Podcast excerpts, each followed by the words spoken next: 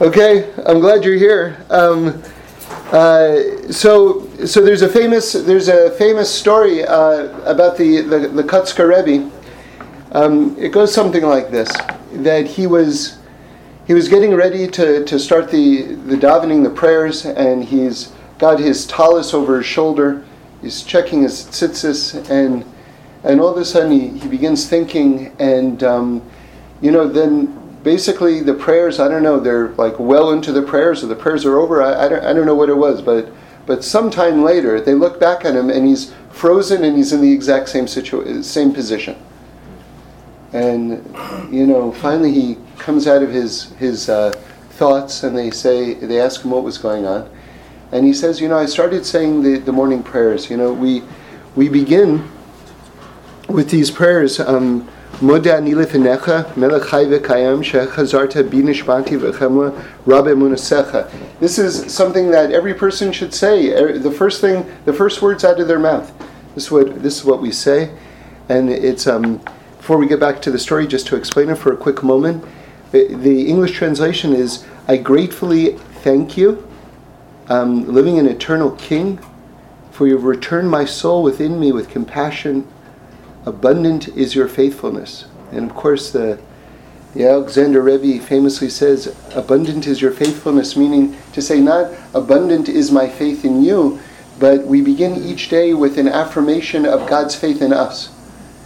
You know, that, that essentially you can do it. You can get out of bed, you can start the day, you can, you can make it, that, that God Himself believes in us. And, and remember, like Reb Leibele Eger, famously says that if you if you actually want to believe in God, you have to understand that God believes in you. So you literally can't have from the Torah understanding, you can't have real faith in God unless you also understand that God believes in you. So you have to believe in you in order to believe in God. right? That's that's that's the amazing thing. So so so and, and then something else that's very beautiful that was pointed out to me that that grammatically speaking, it says it says moda ani, which also means I I moda also means not just to thank, but interestingly, it also means to acknowledge. So in other words, you you sort of admit you begin every day. Uh, th- this on a deeper level already. I mean, the simple translation is I I'm, I'm thanking you. So you're beginning the day with an act of gratefulness, right? Which is so important because anyone who's been um, sort of on top of all the uh, research in what, what, they call positive psychology, which is now the the, the you know um, academia has has sort of acknowledged the, the centrality of happiness and how important happiness is to our health and our success and our sense of wealth. By the way, you know it says um, it says in Pirkei Avos that uh, who who is the rich person? Someone who's um, happy with their lot. And so, to me, what's fascinating about that, it, it's you know, it's it's very deep, but but it doesn't list a dollar total. It doesn't say that someone who's got this amount of assets is considered rich. It's the rich person is someone who's happy with what they have. So, which means that a poor person can be very happy, and a rich person can be very poor, mm-hmm. right? And and because ultimately speaking, if you if you have a lot of money in the bank and you're miserable, what kind of wealth is that? It's not as the Torah understands it, and as we as we become sort of more evolved and more sophisticated, it's not how we understand it either, because we just want to be happy. We'll take a few less zeros if if if we're happy. And if we're miserable, what do a few more zeros help? right? So so we, we want that we want that we want that happiness. So and and and so the all, all the sort of um, research shows that gratitude, if you want to generate happiness, one of the greatest generators of happiness is gratitude. In other words, if you're constantly thanking and you're constantly acknowledging what you have, this is actually a form of you're, you're literally making deposits in your bank account. And and you know it's it's surprising. It's counterintuitive because because um, we tend to think that the, the process of uh, wealth accumulation is to just steadily receive, right? That you've got all these income streams, and the streams are just flowing to you. So that's a very passive state. That's a, you know in terms of the emotional dynamics. That's not that gratitude is an active state. You're not just standing there. Gratitude is looking, thinking, acknowledging. And when you're doing that, that's that's actually the generation of happiness, which we see is the generation of wealth. But you have to you have to be conscious and active to do that. that that's sort of the surprising thing. Um, so it's funny because when we think of sort of like the the ultimate wealthy person, we imagine someone who's sort of like lounging by the pool or they're lounging in their rich mahogany study. And so we, uh, we, we associate, you know, at least on a very kind of like uh, visceral level, you know, we, we, we associate wealth with, with lack of work right? That, that when you have achieved wealth, you have achieved a state where you can actually just be completely zoned out. And yet we see that the actual state of wealth is actively looking for things to acknowledge and, and thank God for. Um, so, so, so we begin every single morning with this idea of gratitude. I'm thanking you, God.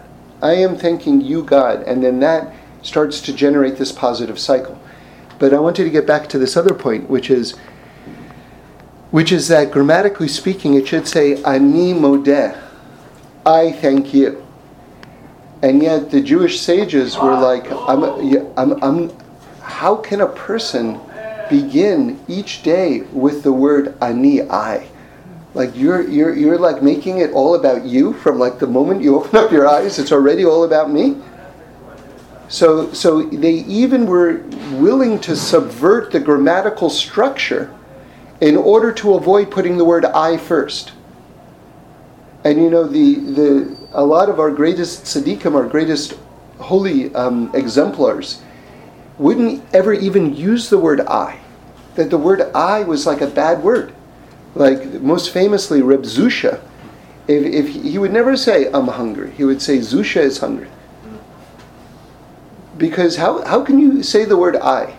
And we're, we're going to get more into this in a moment. So, so the Kotzker Rebbe has this tallis over his shoulder, and which is like the sort of like the starting position for the prayers, and the prayers are basically over, and he's still in this place. And so there, so he, he explained. He said, you know, I started saying, "Moda nilefenecha." You know, I I, I gratefully thank you. And I started wondering, who am I and who are you? right? Who am I and who are you? And he couldn't move to the next thought because because he wanted to try to get a handle on that. So I wanted to use that as an introduction because I want to go further into these. I want to go further into these thoughts. So, so the Slonimer Rebbe has like one of the one of the all-time great teachings, and it's from a, uh, a verse in the Torah, a pasuk in the Torah. I'm going to paraphrase it, which says Moshe Rabbeinu, Moses is speaking to the Jewish people, and he's recounting our history, and he says at he says he's talking about the revelation of the Torah at Mount Sinai, and he, he's reviewing the events, and he says, I stood between you and God. Which is which is correct, so to speak, because because but remember also, just, just as a side note, just so you understand what our tradition is, while in the with the beginning of the revelation of the Torah and the the first the first words um, it was like beyond words but they were also words the first words of the Torah the first two commandments God said to the entire Jewish people which is approximately two and a half million people were present and all heard the same thing and remember how radical a thought that is because all other world religions have one central prophet and he supposedly heard the word and then tells his followers, Trust me. Right? And there is no religion that has the chutzpah. It's, it's like the supreme audacity, much less the historical veracity, to point out the fact that in this case, God spoke to two and a half million people simultaneously. There is no, there is no trust me. And then when God continued to talk to Moshe Rabbeinu at Mount Sinai with the rest of the revelation of the Torah, we're called a nation of prophets. The Jewish people are called a nation of prophets. The Jewish people heard God talking to Moshe. That, that's, that's an essential piece of information, and a lot of people don't know that. And that's why God says to Moshe, and then Moshe faithfully conveys what God said, but even more importantly, Moshe, Moshe conveys everything that we heard God say to Moshe. Do you understand? So, so in other words, when it says that, when God then says, and you will trust in Moshe forever, because we had that tremendous foundation of trust because we heard that Moshe was accurately conveying everything that God told him, because we heard what God said to Moshe. See, the, the foundation of the revelation at Mount Sinai is very, very, very strong. And you should know, again, another, another piece of information that most people don't know, and I don't know why, is that, um, is that Christianity also says that God revealed the Torah to the Jewish people at Mount Sinai, and Islam also says that God revealed the Torah to the Jewish people at Mount Sinai. It's very important to know. And then they have their own scenarios afterwards, which then you can analyze and decide for yourself. But what's crucial to understand is that the foundation of the revelation of the Torah at Mount Sinai is, at least among monotheists, universally accepted. And, and, and, and of course, you know, part of that revelation is God says that the Torah doesn't change. That's where you know that that that that's part of the revelation is that this these commandments don't change. Okay. Anyway, these are all historical points. I want to get back to the the more psychological um, aspects of this. Remember, Moshe, Mo, the, the the Rebbe is saying, "Moda nilefenecha," I gratefully thank you, and he's asking himself, "Who am I and who are you?" Right? So, so, so again, let's return back to that verse. Moshe is saying over to the Jewish people, I stood be- between God and you. Right? And so the Slonim Rebbe explains something phenomenally, phenomenally, phenomenally deep. Listen to the words. I, and the, the word that's used in the Torah is anochi. I stood between God and you. And so the Slonim Rebbe says, your I stands between you and God. In other words, the ego, the ego stands between, separates between you and God. Right? And remember, I always think this is so important to say as a, when we talk about ego, we're not talking about self esteem. Right? That's very, very important. Everyone has to have tremendous self esteem because that's what generates that's what generates your life force, basically, and your ability to accomplish things. Ego is something else. Ego means that you're ascribing power to yourself that you don't have, or that you're ascribing power to yourself that belongs to God. Right? So, ego we want to do away with, but self esteem we want to prize. Okay? So, hopefully, we understand the distinction that's being made there. So, so we, so Reb Mimi was asking a, a good question yesterday. She says she had, she says I have a question on the Slonim Torah, which is really one of the great Torahs, right? I stood between God and you. The I stands between us and God, right? And again, the word that's used in the in the verse is anochi for I. She says, but, but, but, but. Isn't that the word that's used at the beginning of the revelation of the Torah at Mount Sinai?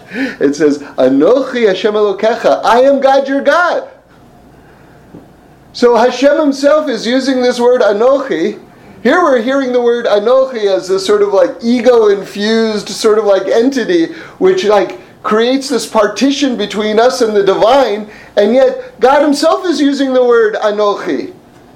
So now we've got a bit of a problem. Now we've got a bit of a problem. Like, so what is it? What is it? Um, so And then she pointed out something, which is that. Uh, so we learn from Reb Shlomo in the name of Reb Tzadok HaKohen that if you want to know the, the first instance, if you want to know the true definition of a word, go back to the first time it was used in the Torah. Because that, so to speak, is the headquarters of the meaning of that word.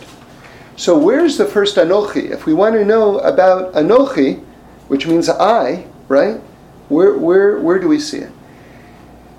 So she pointed out that it comes from like just like it, it's so perfect. I mean, you see the just the perfection of Torah here. I think. Of course, it goes back to the eating from the tree of knowledge, right? it has to because everything goes back to that. The whole concept of, of, of all these senses of division, of lack of awareness of God, right, or ego infused, you know, understanding of the world, all goes back to the to eating from the tree of knowledge. You see, because basically, just very simply, but it's a it's a giant thought, but we'll make it very simple. What happened when we ate from the tree of knowledge, right? What happened was, you see, basically there's we we we live in this awesome superstructure, right? The the the, the, the boundaries of, of, of this world, of this universe, of consciousness, of reality, are incredibly expansive. And the material portion of reality itself is very, very small. The material realm is very, very small there's dimensions and dimensions and what we call olamos, worlds and worlds and worlds of spiritual dimensions. And what happened was when we ate from the tree of knowledge, our consciousness got cut off. And what we only saw was the material. That, that's all we saw at that point. And so, and but we, and so, so as I like to say, the mind believes, but the soul knows. The mind believes, but the soul knows. Because the soul is a piece of God. And the soul, the soul which we have within us knows God and has an awareness beyond the material because the soul, remember, we've got five parts to the soul. Three are within your body, two are outside your body, and they extend to the highest heavens. So the soul sees it. It's not a question of belief when we're talking about the soul. The soul knows. The soul knows the greater realities that exist. Amen.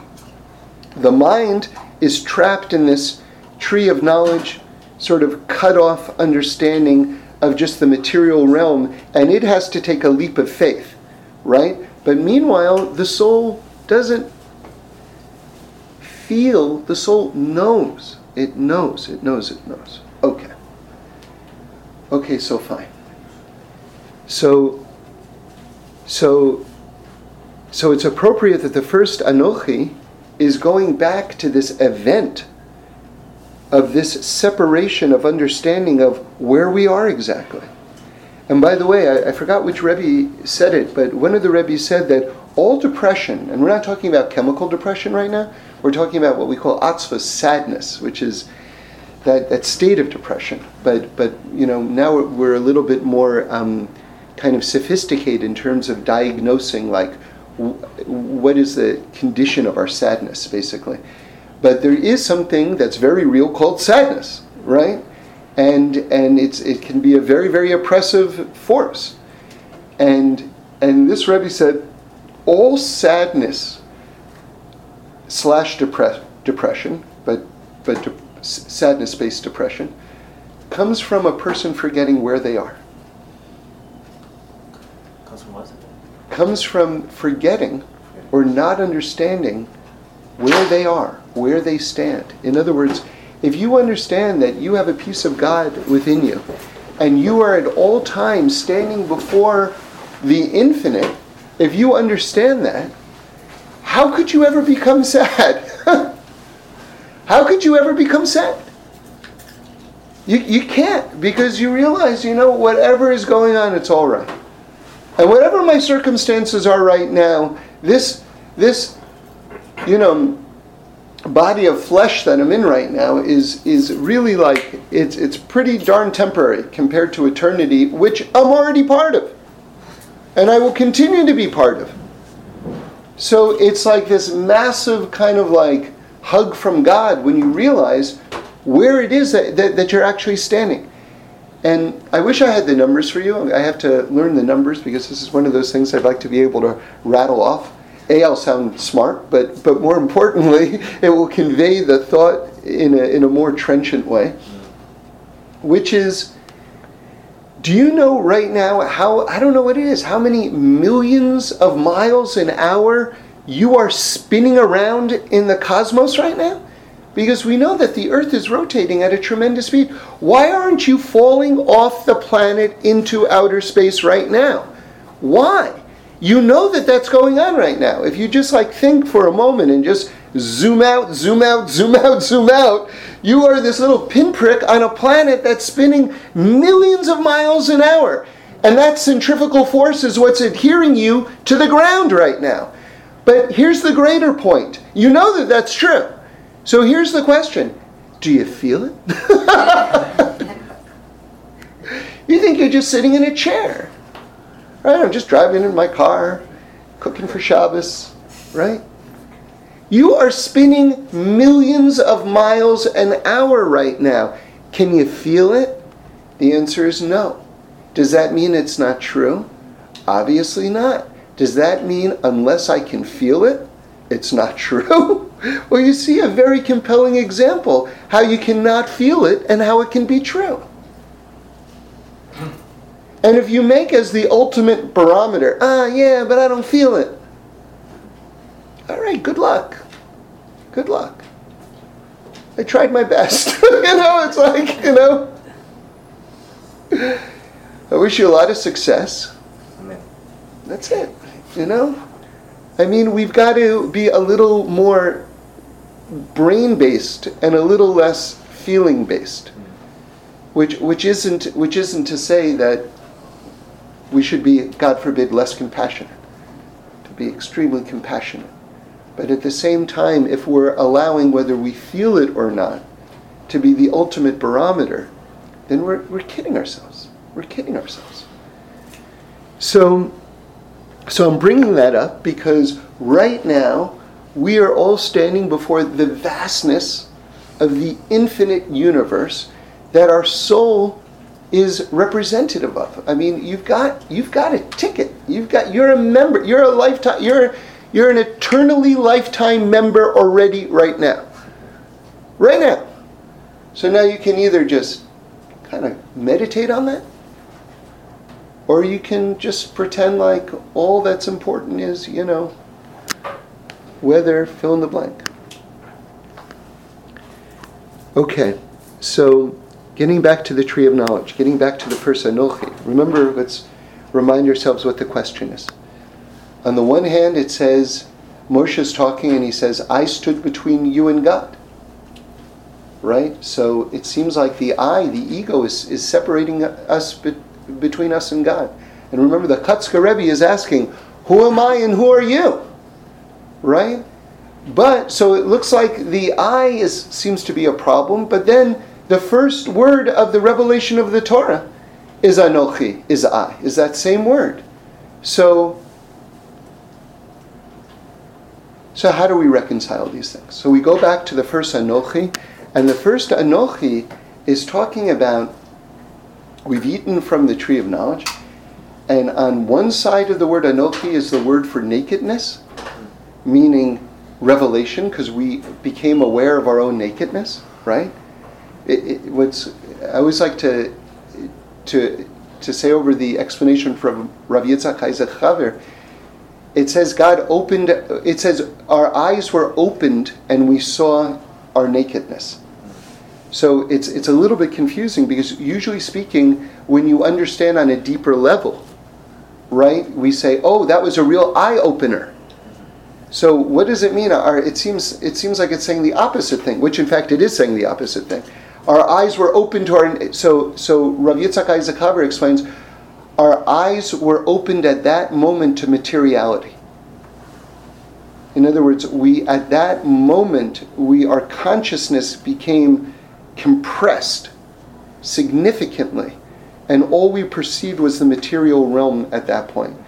So our eye was opened, yes, but to materiality. And we saw each other's nakedness. So on one side of the word anochi is the word nakedness, but but it really means revelation in this con- in this in this uh, context. And on the other side of the word anochi is the word for hiddenness. so so you see, it goes back to so where is the anochi? The anochi is straddling between revelation and hiddenness, revelation and hiddenness, revelation and hiddenness, meaning to say, when you let's go back to the Rebbe right now. So who am I and who are you? So the answer is, as I understand, as I'm now reconciling all these different questions, and I'm going to give you my, my understanding, which is that God is the ultimate I. So when God says at Mount Sinai, Anochi Hashem Elokecha, I am God your God, that is the, obviously, since God is saying it, that is the proper use of the I. Right? So in other words, we, we, our souls, which is the essential element of ourselves, our soul is a piece of that Anochi. Our, our souls is, are, are we're, we're all like emanations of godliness, right? See, this is this is who we are. But we're not God. See, we have godliness within us, but we are not God. And it's a very fine line because we can create. That's the most godlike thing. We can give. That's even more godlike. Right? We can do all these godly things, but we ourselves are not God. And that's where the Anochi starts to get very, very confused. The sense of I. Right? Like when a person crosses that line and think that that when a person thinks that we, each and every one of us, are the final authority, if I don't feel it, it can't be true. Right? Why? Because I'm the final authority. Right? You say that this is the halacha, this is what I'm supposed to be doing? I say otherwise. okay, so mazel tov, right? You know, I'm so glad that you just became one of the greatest theologians and prophets that ever existed really, I, I wish I had known sooner. I would have given you more honor. Right? Like, like what a joke. What a joke. This is why it says in the Talmud that God can't be with a person in a place of arrogance. Because if a person is arrogant, consciously or unconsciously, and let's be let's be kind to each other and say it's probably unconscious, right? Unconsciously, They've made themselves the final authority, which means they've seized the Anochi, the I, and turned it into the I of God.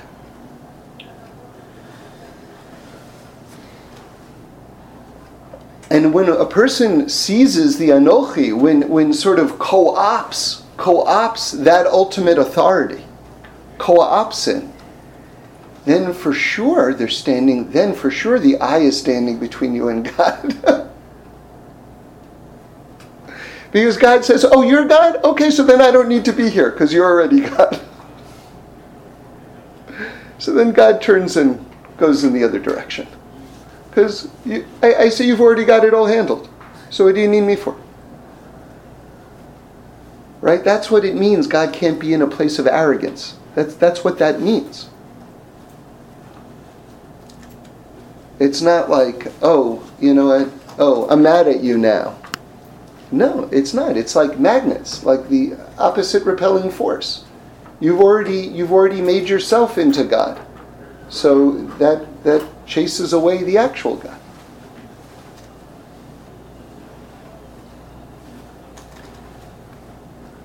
So so why do we do it? Why do we do it? Why do we do it? Why do we do it? We can't all be egomaniacs.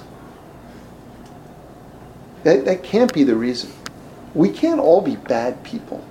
That also can't be the reason. So, why is it so easy for us to seize this ultimate authority? So, so again, to go back on a, on a spiritual level to eating from the tree of knowledge, we're all hardwired with this type of thinking from, from birth. And that one of the great sort of like evolutionary tasks that God charges us with is for us to get beyond that type of thinking. We have to do we have to do some thinking to get beyond that type of thinking. And and God wants us to do that. He in other words, a lot of people think you're born into a clean room and then just don't mess it up. It's not true. You're born into a very messy room. And God says, clean it up. I want to say that again. A lot of people think that you're born into a clean room and you're told just don't mess it up. But it's not really true. You're born into a messy room and God says clean it up. So in other words, we're we we from the moment we're born, we have a job to do. We have a task. We have to sort of unknot this type of thinking. And as we unknot this type of thinking, what we do is we make a vessel. And the more we unknot it, the more the vessel expands and the more light it can hold. Amen. So you're able to actually, as you so go, oh, oh, God is even in that place, and God is even in the darkness. And the starting point of reality is actually light, not darkness. And and you just you go further and further and further and further. And then all of a sudden, ideally, you appreciate each other more and more and more and more. Because the central truth is is that nothing has to be the way it is right now. Nothing has to be the way it is right now. And so if you have anything going for you, I'm talking about a shirt on your back, anything going for you, it doesn't have to be that way. And then you start to appreciate, and then you start to generate gratitude, and then you start to generate awareness, and then that brings down more light and more light, and then you see deeper and greater, and then you love more and appreciate more, and all, it's it's this fantastic. You know, we, we there's a phrase called a, a, vicious cycle, but someone turned me on to the phrase a virtuous cycle, yes. right? Which is that it's the opposite of a vicious cycle, which is like a, a tailspin downwards, like a nosedive, right? The virtuous cycle is the inversion of that, where all of the good is generating more good and all the expansiveness is generating more expansiveness, greater expansiveness. So, so back to the question: Where do we, where do we go wrong? So, on one level, we have to understand that we're all sort of gifted with this work to do. gifted in quotation marks, right? We're, we're gifted, we're hardwired with this notion, or as, as the Beis Yaakov, the second Ishbitzer Rebbe says, every single person deep, deep, deep, deep down, and again, this is not a rational thought, this is a deep, deep thought, right? Deep down, every single person thinks that they created themselves, right? And it's a, it's a very humbling thought. It's a very humbling thought. But this is this idea of being hardwired with this consciousness from birth that essentially you are the ultimate authority right? Which again comes from the eating from the tree of knowledge, which is that that notion that the mind has to believe, right? It doesn't know. The soul knows. But we're sort of more kind of like situated, most people, in their heads. So you have to get to that point, right?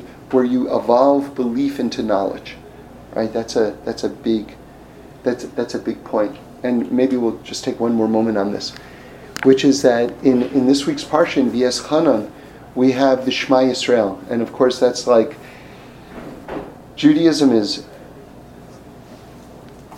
it's vast Torah. We say the Torah existed before the world was created. You know, the Torah is the the, the you know, is is an aspect of God Himself. So it's Torah is big. Um, but if, at, at, least in terms of the written five books, it, there's an attempt to sum it up in one line. It's Shema Yisrael Hashem Elokeinu Hashem Echad. Understand Israel? The Lord God is one. Right? So it, it, it all essentially, like if, we're, if we want to communicate the vastness of our vision, we understand that ultimately it's a unity. It's all it's all one. Okay, So, as I heard Rabbi Gedalia Gerfein say one time, what's the difference between a monotheist, someone who believes in one God, right, which is the reality, or a polytheist, someone who believes in many gods? So, a polytheist says God is in the sun, and God is in the ocean, and God is in the trees, and everything like that. But a monotheist understands that the entire world is inside God, right? And that God saturates all of reality and exists dimensions beyond, right? So don't make the mistake of thinking God is the world and the world is God. That actually is a heretical thought, according to Judaism, believe it or not, because you're limiting God.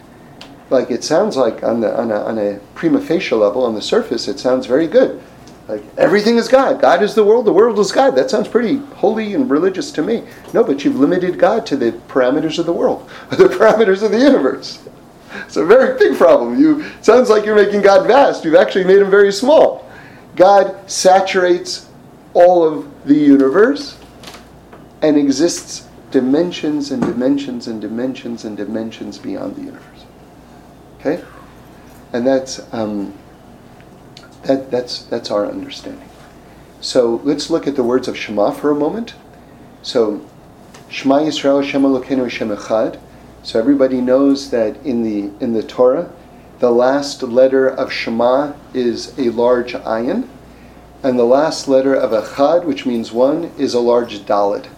Right. So you've got a large ayin and a large dalid, and if you just spell that, if you treat that as a separate word, it spells um, aid or witness, right? So, in other words, the the Shema itself, which is talking about the oneness of God, is telling you on another level, witness it. Witness the fact that it's one great unity. Witness it. But what's also interesting is if you reverse those two large letters, it's Dalid Ayin, which means to know as in like uh, in a lot of shuls, what you'll see is by either on top of the um, by the bima where the prayer leader stands, the chazan stands, or on top of the ark. A lot of um, shuls have this phrase, which in English is it says this this word dalid ayin know know before whom you stand, right? Which is getting back to this idea of happiness also that a person could never experience sadness if they know before whom they stand right? So, so what's interesting is the evolution from ayin dalid to dalid ayin.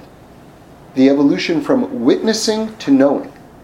Because if you constantly witness, meaning to say, if you're actively appreciating the oneness of God, that's witnessing, right? That's active appreciation, right? If you're constantly seeing the hand of God in everything, right?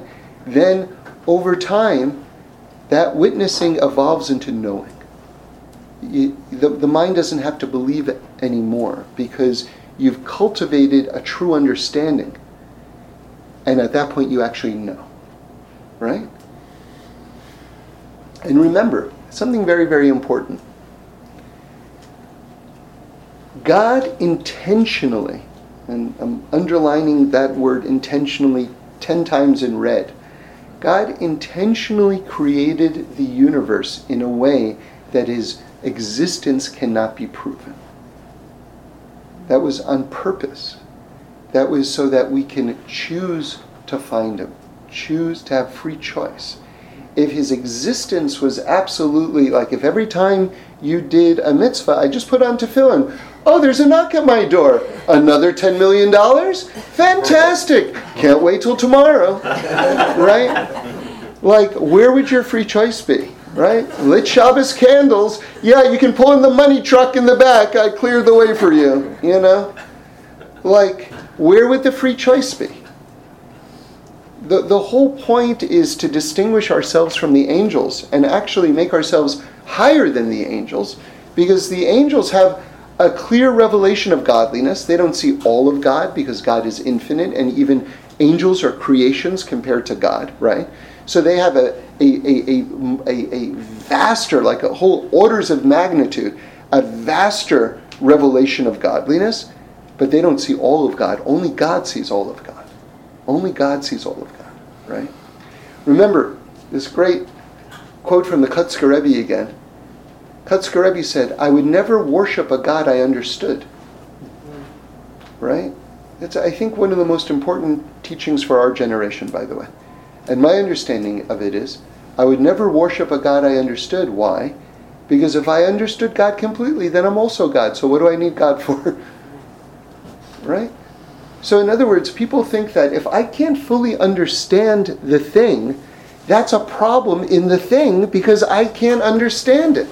But don't you understand the fact that you can't fully understand the thing is a proof of the truth of the thing? As long as it's the as long as you're learning the truth, right? Like I can make up some gobbledygook with a paradox in it and say, well, this is the truth, and the, the, the, proof of the, the fact that it's the truth is that you don't understand it. Okay, great. So what does the Torah say about that person? Death penalty. That's uh, pretty clear about that, you know? You're creating a false religion, you're a false prophet. That's death penalty territory. But if something is actually the truth, like the Torah, we say Torah emet, the Torah is the truth, if something is actually the truth, then one of the signs of the truth should be that you can fully grasp the entirety of it. So here's what I think is very interesting is that, again, to get back to the point, God intentionally created the world in a way that his existence can't be proved. Again, this was to preserve free choice. Right? But people think, and again, this is no one's no one thinks this through, so it's not said in a direct way like I'm going to say it. People think the fact that God can't be proven is a sign of the weakness of God. God must be pretty weak. He, you know, he couldn't come up with the proper ID. Couldn't wait. He didn't file his papers in time. I thought God was more organized than that.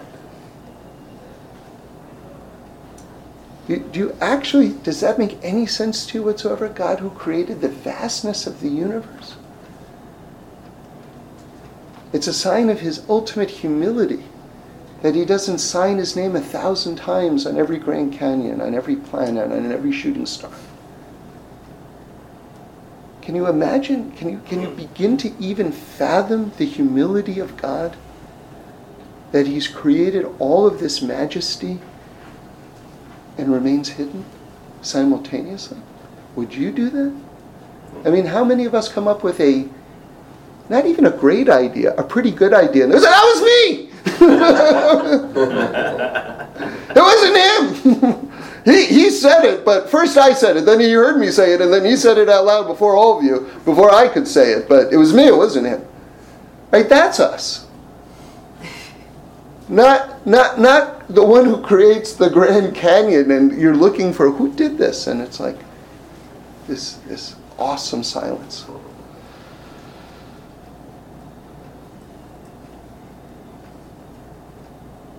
It's not a sign of weakness.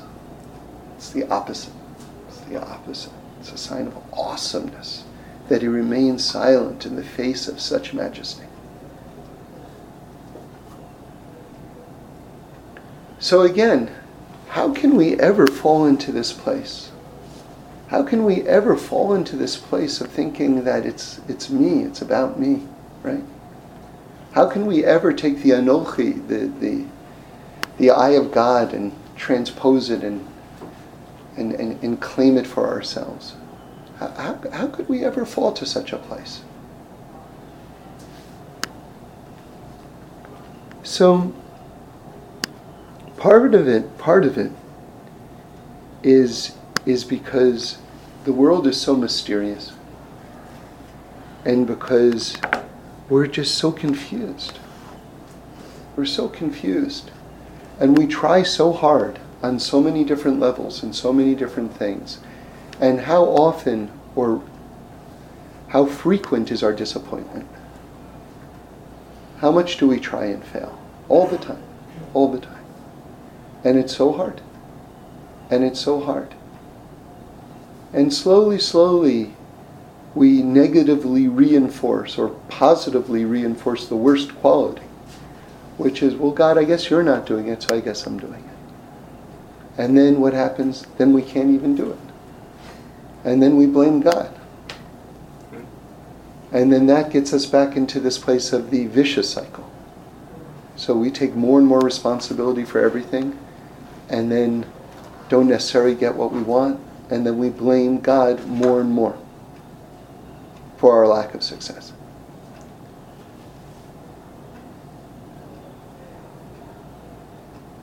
So, again, the Kotzker Rebbe asks, so who am I and who are you? Where does the I of me end and the I of you begin? You know, I'll tell you one of the highest highest moments for, for me. Doesn't happen too often, but every once in a while. You say Shema Yisrael, and I heard Rabbi Sutton say something really nice that when you when you get up to Shema, even if you're like in a minyan and the minyan is like really moving, don't deprive yourself of the moment of really just sitting in Shema for a while, especially that first declaration, the, the, the first sentence of it, right? Mm. Shema Yisrael Shem Elokeinu Shem Echad. Even if the minyan is going to be moving, don't don't lose that opportunity to just understand that the entire world belongs to God, and that you just exist within God, and then you can, if you if you if you can do it, you can get to the point where you can disappear within God.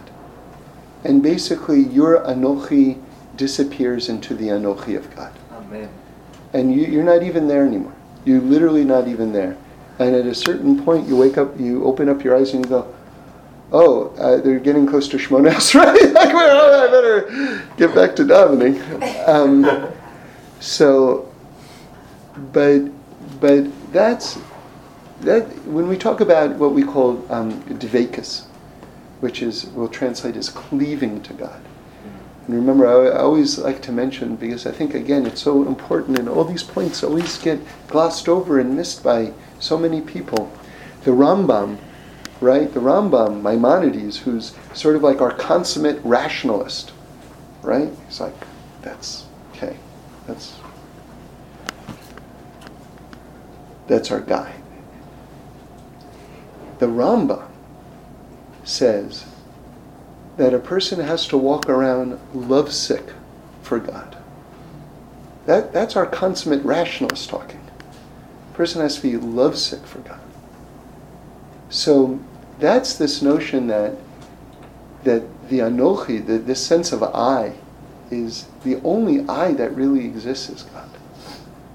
And then you're in this place of cleaving, right? So, I mean, th- this is sort of like this is the place that any anyone who's a, a, a, genuine spiritual seeker, who's really trying to do this as a, as, a, as an avoda, as, as, as a path, as a path in their life, that's the place we're trying to get to, right? But then, but then now you can additionally appreciate the words of Reb Shlomo. The toughest thing in the world is for a person to have their head in the clouds and their feet on the ground at the same time. Right? Because you have to remember that if you think that the whole idea is to generate an escape path from this world, that's not it. That's not Torah. That is not Judaism. The idea is to have that level of consciousness while you're showing up on time for appointments, while you're paying your bills, while you're being very aware of the people's needs around you. That is that that is the great dialectic to be fancy, right? That's that's what we're trying to do. That's what we're trying to do. So so all the disappointments tend to reinforce the the, the other anochi, the, the I, that God, since you're not doing it, I have to do it. And then again, this is not a conscious thought. This is not a conscious thought. But but I think a lot of people go to this place and they inflict we inflict great harm to ourselves when we go to this place. But and again, it's not conscious. But we say, um, you know what? God, until you give me what I want, I'm boycotting you. Until you give me what I want, I'm mad at you. It doesn't work. It doesn't work. It doesn't work. It doesn't work. Because God's holding all the cards. You know, like we say, like like kids playing, like if you don't play by the kids' rule, he says, it's my bat and my ball, mm-hmm. and I'm just going to take the bat and the ball and go home. Well, it's not just God's bat and God's ball. It's God's ground and it's God's oxygen and nitrogen and carbon atoms and time and space and soul. I mean, you talk about monopoly. God's got a monopoly on existence. You know what I mean? Like, can you imagine? Can you imagine, like, like, let's think through our strategies for a moment. let's think through our strategies. When we reach a point of frustration, the idea is not to do less, it has to be to do more. Okay, God, what? I haven't put on tefillin in 10 years. Okay, let me put start putting it on. I haven't kept Shabbos, or I've never kept Shabbos in my life. I got to start keeping Shabbos. You know, I, w- what more can I do? Bless you. Not, not, not what less. Because that can't work. It can't work.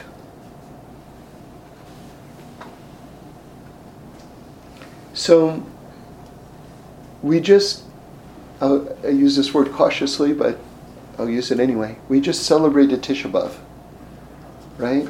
So as much as it's the saddest day of the year, we also know that it's buried within it is a tremendous light, tremendous, tremendous light, and it's going to be one of the greatest holidays. Amen. But we're not there yet.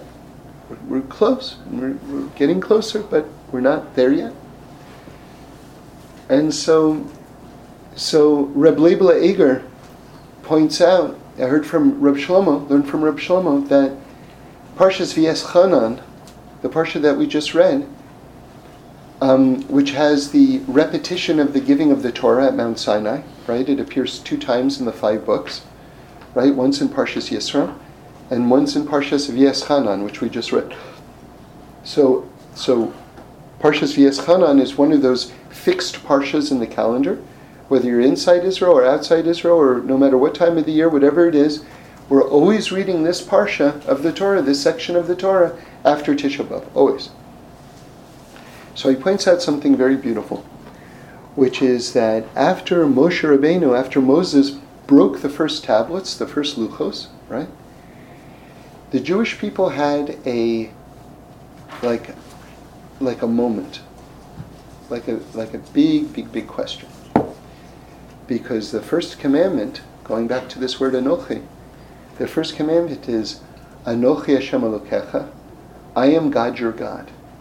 And so the Jewish people wondered, now that those tablets are smashed, is God still our God? Mm-hmm. Right? And especially since you know, that's the, that, that happened on the 17th day of Tammuz, which is the beginning of the three weeks, which culminates in Tisha B'Av, the ninth of B'Av, which we're talking about now. But at the end of, right after Tisha B'Av, we're always reading about the receiving of the Ten Commandments again. Isn't that interesting? So in other words, the beginning of the three weeks, which ends with Tisha B'Av, begins with the breaking of the tablets, and yet the first opportunity after Tisha B'Av is a repetition of receiving the Ten Commandments again. And that's by design. And what is on the new set of tablets that we got was written the exact same words as the first tablets. The second tablets were written in the exact same words as the first tablets. And what is how does the second tablets begin? Anochi Hashem Elokecha. I am God your God. In other words, God didn't stop being our God. And God never stops being our God. And a person can ask themselves, says Rebbe Leibele Eger, he continues, that after Tisha B'Av, meaning to say, after all of the historical calamities that have happened to the Jewish people, and after all the pains and sorrows that we've had in all of our individual lives, all the Tisha B'Avs in our own lives, right? A person can ask themselves, is God still our God? And so the first thing that God does, the very, very first thing that God does, is to reassure us and to give us the luchos again, the tablets again, with the words, Anochi Hashem Elokecha, I am God your God. God never stopped being the God of the Jewish people. He never stopped being the master of heaven and earth. He never stopped. He never stopped. He never stopped. But there's a journey. There's a journey. There's a journey that we're on. You know, I once heard Reb Shlomo say this joke, and he didn't explain what he meant by it. But I'll give you my explanation of it. So the joke was uh, a person says to another person, How far is Minsk from Pinsk? So he says, You know, 10 hours. And he says, Oh, okay. How far is Pinsk from Minsk? he said, I just told you that from Minsk to Pinsk is 10 hours. So from Pinsk to Minsk, it's also 10 hours. He goes, oh, Okay, okay. He says, Because from Purim to Pesach, it's 30 days. For from mm. from Pesach to Purim, it's 30 days. No, I'm sorry. From Purim to Pesach, it's 30 days. For from Pesach to Purim, it's 11 months.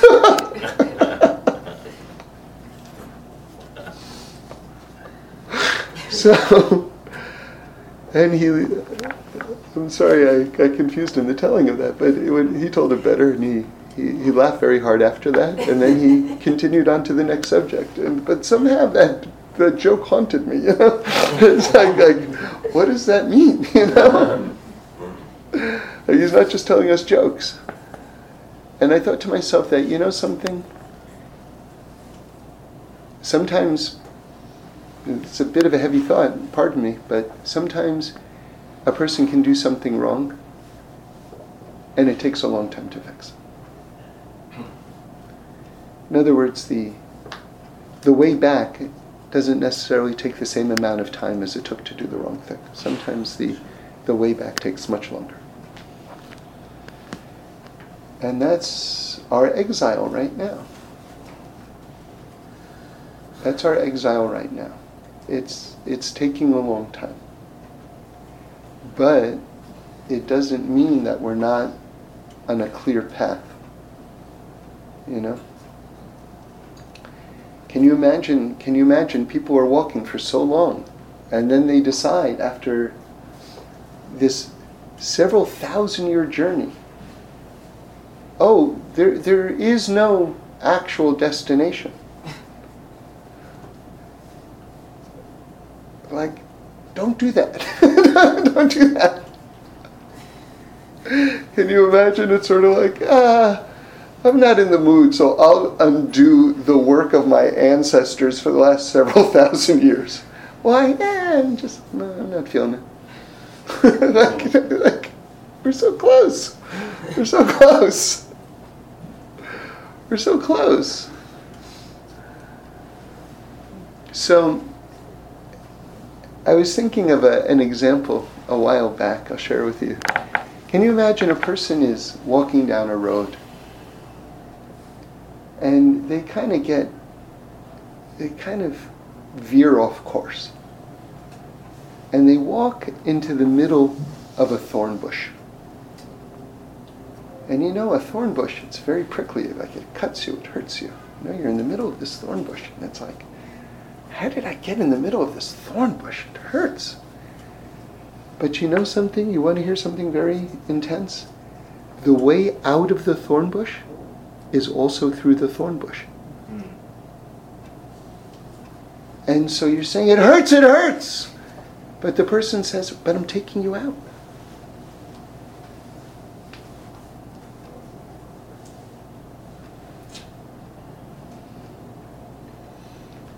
So we have to understand that God is good. And that any pain, any disappointments, right, any frustration that we experience that's, that's God taking us out of the thorn bush. Right?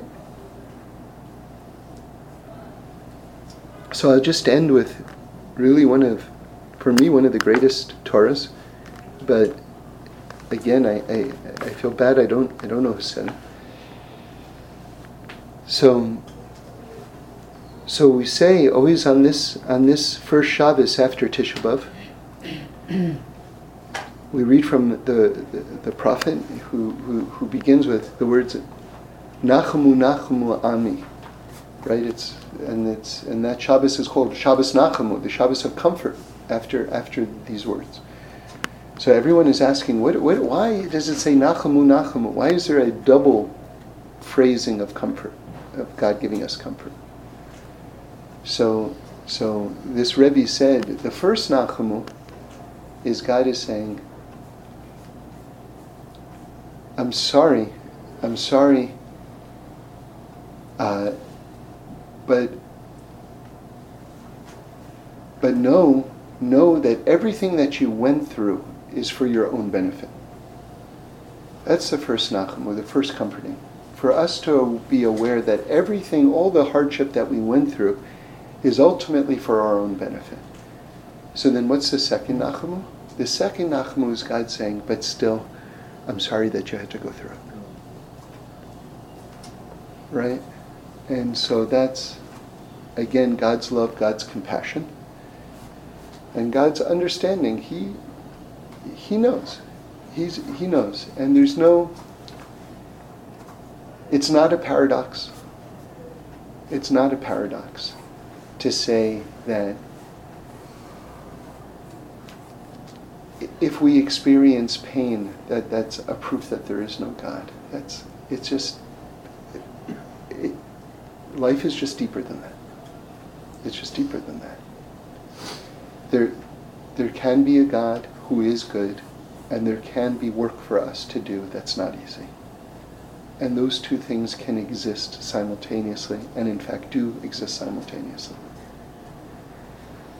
And you know, I remember, I heard this from the person who uh, it happened to. Uh, one of the Chevra here many years ago went up to Reb Shlomo while he was still alive, and he said to Reb Shlomo, he said, Tell me a Torah just for me. And Reb Shlomo said to him, You know, the world thinks that I actually want less from them. This was Reb Shlomo talking. And he said to this person, he says, But the truth is that I really want more from them. And so a lot of times that that sense of like, hey, you know, people from the outside can kind of look at this form of chassidus, this this derech, this path, and think, oh, this is kind of like, you know, whatever you want to do, whatever it is, it's laissez-faire, right? But that's not the depths of it. The depths is because Reb Shlomo really wanted more from us. He really wanted us to do more. But he created an atmosphere where we could feel good about ourselves and feel as though we weren't being judged every single moment in order to ultimate, ultimately to generate more productivity on our part. And it wasn't shtick, it wasn't a trick. It was because he understood where the generation was at. That if we were actually to make progress, this is, this is how we needed to do it we had to have a, a sense of a little bit of ownership in order to be able to proceed. But then, once we've got our bearings, then we can really begin to understand the depths of it all. So Hashem should bless us that this should be have been the last Tisha B'av of fasting. Amen. Right? And tonight is Tu B'av, right? Which the Gemara says, the Talmud teaches that alongside Yom Kippur, this is the happiest day of the year. Ah, amen. Starting tonight. Nice. Yeah. So so we see like again as the sages teach, the redemption can happen in the blink of an eye. In the blink of an eye. And you see how fast the calendar turns. Right? As just an example of that. And it can happen even faster than the 9th to the 15th. It can happen literally in the blink of an eye. Amen. Amen. But you see it here just everything now is shifting toward positiveness and toward a more healthy, just revealed level of goodness. And we should just have simchas. Amen. Amen. Amen.